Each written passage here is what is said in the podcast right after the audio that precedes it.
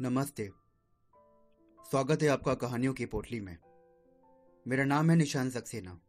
मैं सुनाता हूँ कहानियाँ। आज मैं आपको सुना रहा हूँ सादत हसन मंडो टोजी की लिखी कहानी, चौदहवीं का चाँद। अक्सर लोगों का तर्ज ज़िंदगी। उनके हालात पर मुनहसर होता है और बाज बेकार अपनी तकदीर का रोना रोते हैं। हालाँकि इससे हासिल वसूल कुछ भी नहीं होता। वो समझते हैं कि अगर हालात बेहतर होते तो वो ज़रूर दुनिया में कुछ कर दिखाते। बेशतर ऐसे भी हैं जो मजबूरियों के बाईस किस्मत पर शाकिर रहते हैं। उनकी ज़िंदगी उन ट्रामकारों की तरह है जो हमेशा एक ही पटरी पर चलती रहती है। जब बेकार हो जाती है तो उन्हें महज लोहा समझकर किसी कबाड़ी के पास फरोख्त कर दिया जाता है।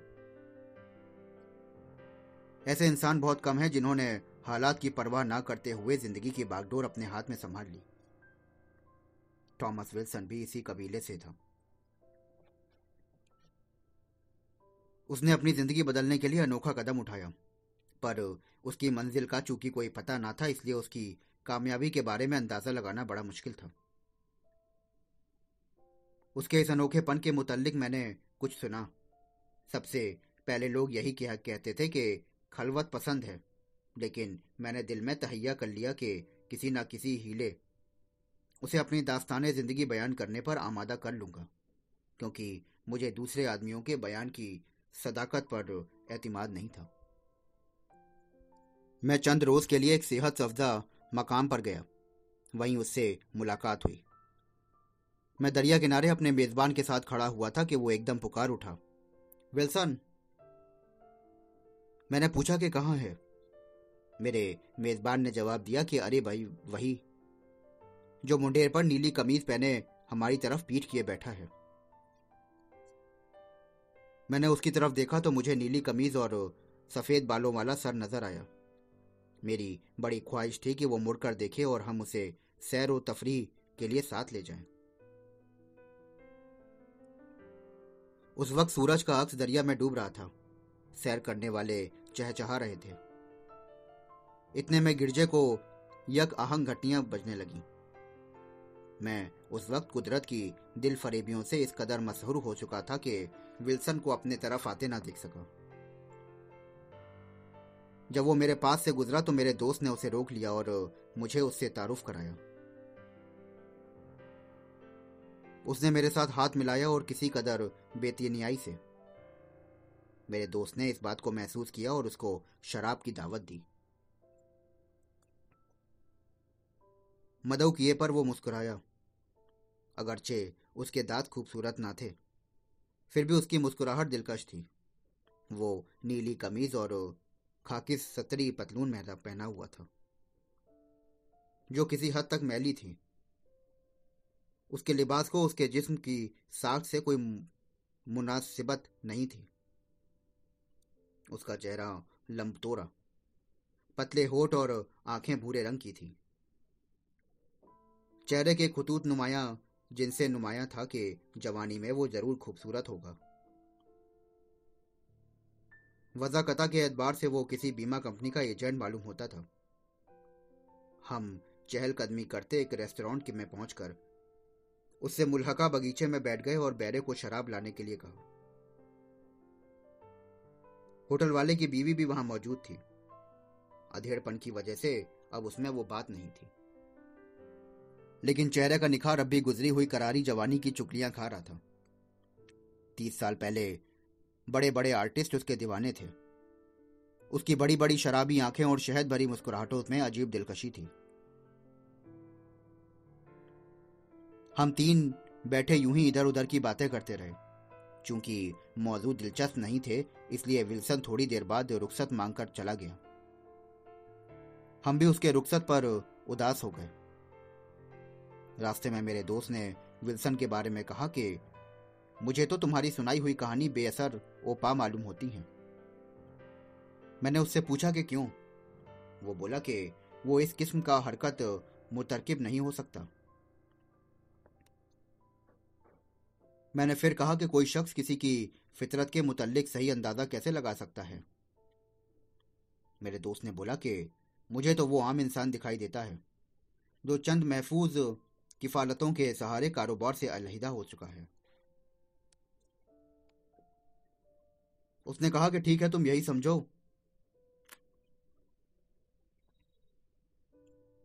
दूसरे दिन दरिया किनारे विल्सन हमें फिर दिखाई दिया। भूरे रंग का लिबास पहने दांतों में पाइप दबाए खड़ा हुआ था। ऐसा मालूम होता था कि उसके चेहरे पर झुर्रियों और सफ़ेद बालों से भी एक जवानी फूट रही है। हम कपड़े उतारकर पानी के अंदर चले गए। जब मैं नहाकर बाहर आया तो देखा कि विल्सन ज़मीन पर औंधे मुँह लेटा किसी किताब को पढ़ रहा था।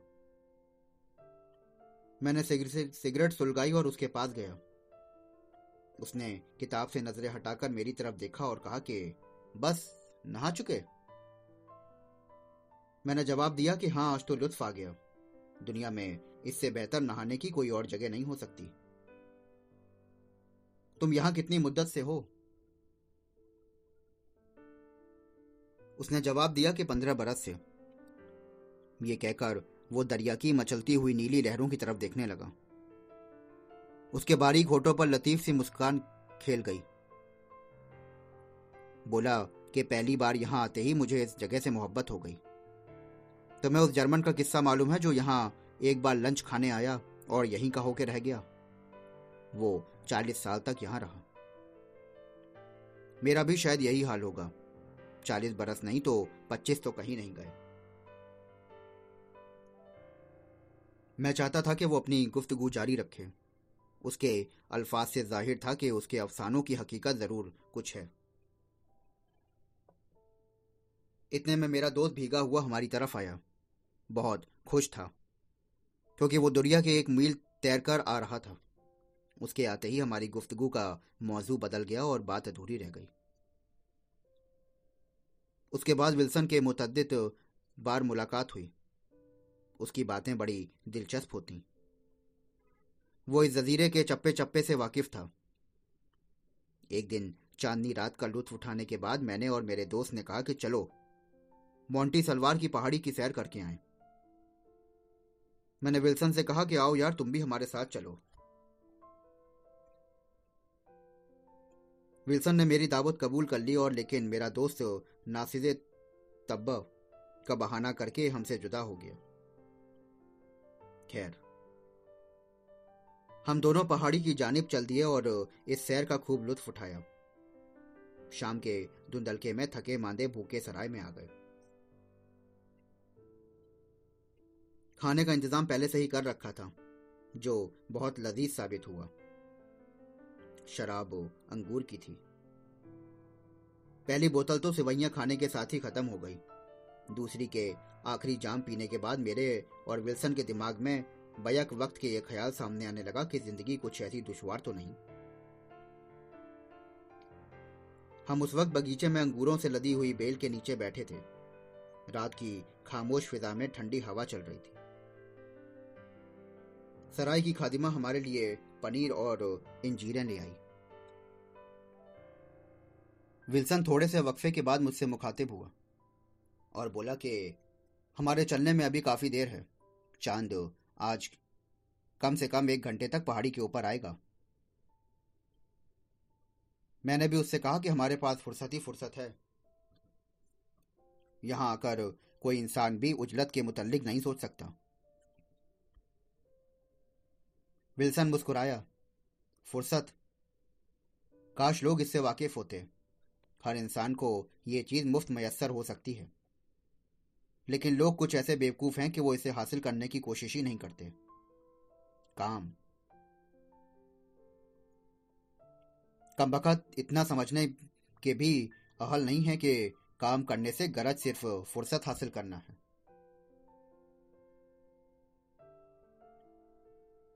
शराब का असर अमूमन बाज लोगों के गौरव फ़िक्र की तरफ़ ले जाता है। विल्सन का ख्याल अपनी जगह पर दुरुस्त था। मगर कोई अछूती और अनोखी बात उसके अंदर नहीं थी।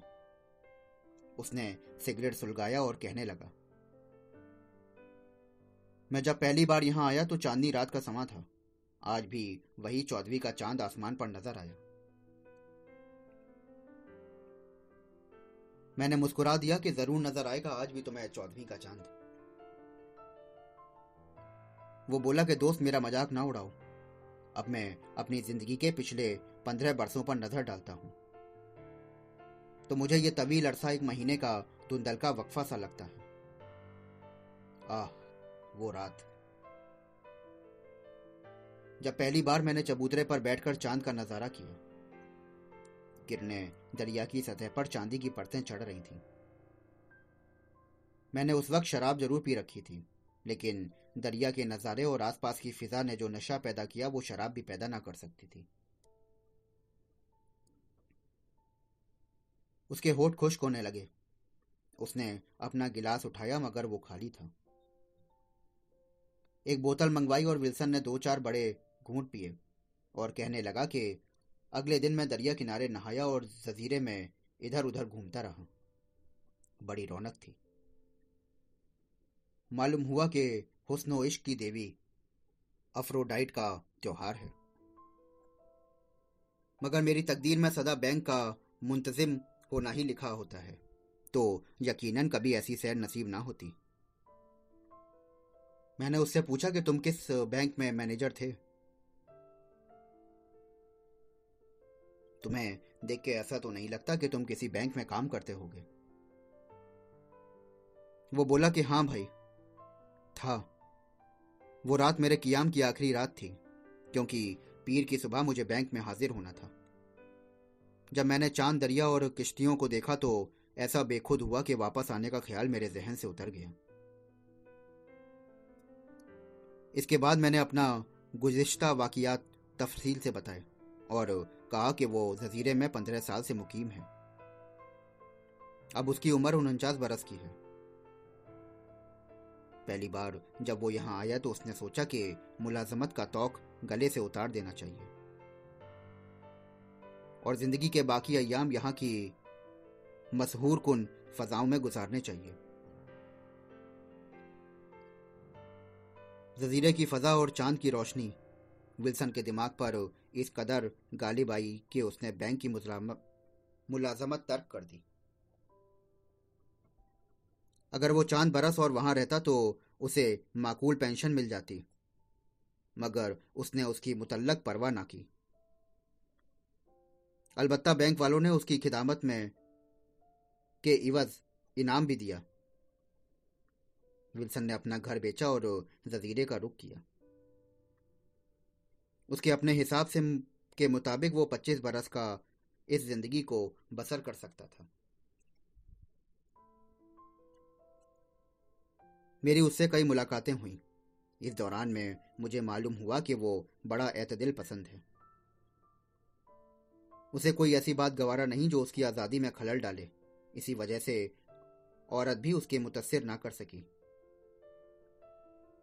वो सिर्फ़ कुदरती मनाजिर का परस्तार था। उसकी ज़िंदगी का वाहिद मकसद सिर्फ़ अपने लिए खुशी तलाश करना था। और उसे ये नायाब चीज़ मिल चुकी थी। बहुत कम इंसान खुशी की तलाश करना जानते हैं। मैं नहीं कह सकता कि वो समझदार था या बेवकूफ़। हाँ इतना ज़रूर है कि अपनी जात का हर पहलू वो बखूबी जानता था। आखिरी मुलाकात के बाद मैंने उसे अपने मेजबान दोस्त से रुखसत चाहिए और अपने घर रवाना हो गया। इस दौरान मैं जंग छिड़ गई और मैं तेरह बरस तक उस जजीरे पर ना जा सका। तेरह बरस के बाद जब मैं जजीरे पर पहुँचा तो मेरे दोस्त की हालत बहुत खस्ता हो चुकी थी।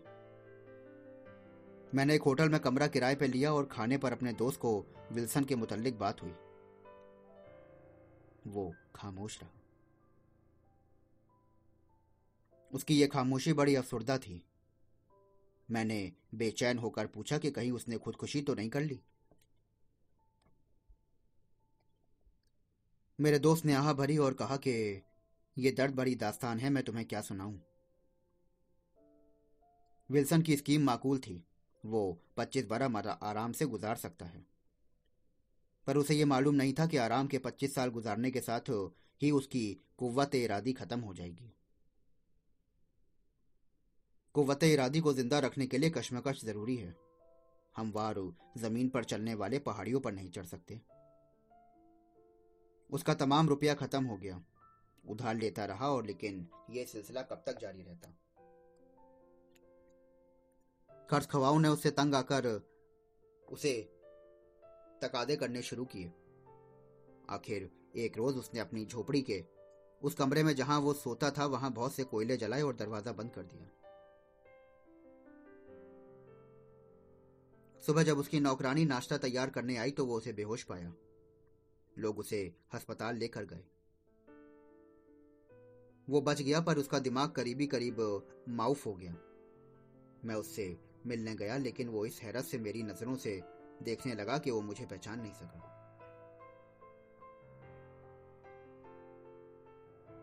मैंने अपने दोस्त से पूछा कि अब वो कहाँ रहता है। उसने कहा कि घर बार तो उसका नीलाम हो गया है। पहाड़ियों पर आवारा फिरता रहता है। मैंने एक दो मर्तबा उसे पुकारा, मगर वो मेरी शक्ल देखते ही जंगली हिरणों की तरह कुलांचे भरता दौड़ गया। दो तीन दिन बाद जब मैं और मेरा दोस्त चहलकदमी कर रहे थे, कि मेरे दोस्त ने एकदम से पुकारा, विल्सन! मेरी निगाहों ने उसे जैतून के दरख्त के पीछे छुपता पाया। हमारे करीब पहुँचने पर उसने कोई हरकत ना की। बस साकितो सामत खड़ा रहा। फिर एकाएकी जवानों के मानिंद बेतहाशा भागना शुरू कर दिया। इसके बाद मैंने उसे फिर कभी ना देखा।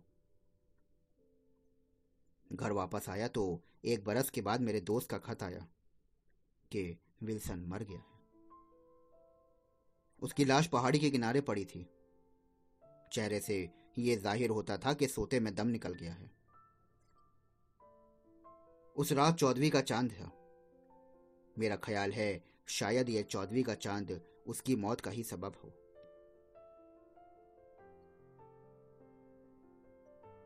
तो दोस्तों, अभी आप सुन रहे थे मेरे साथ सआदत हसन मंटो जी की लिखी कहानी चौदवी का चाँद। आशा करता हूँ कि आपको यह कहानी बेहद पसंद आई होगी।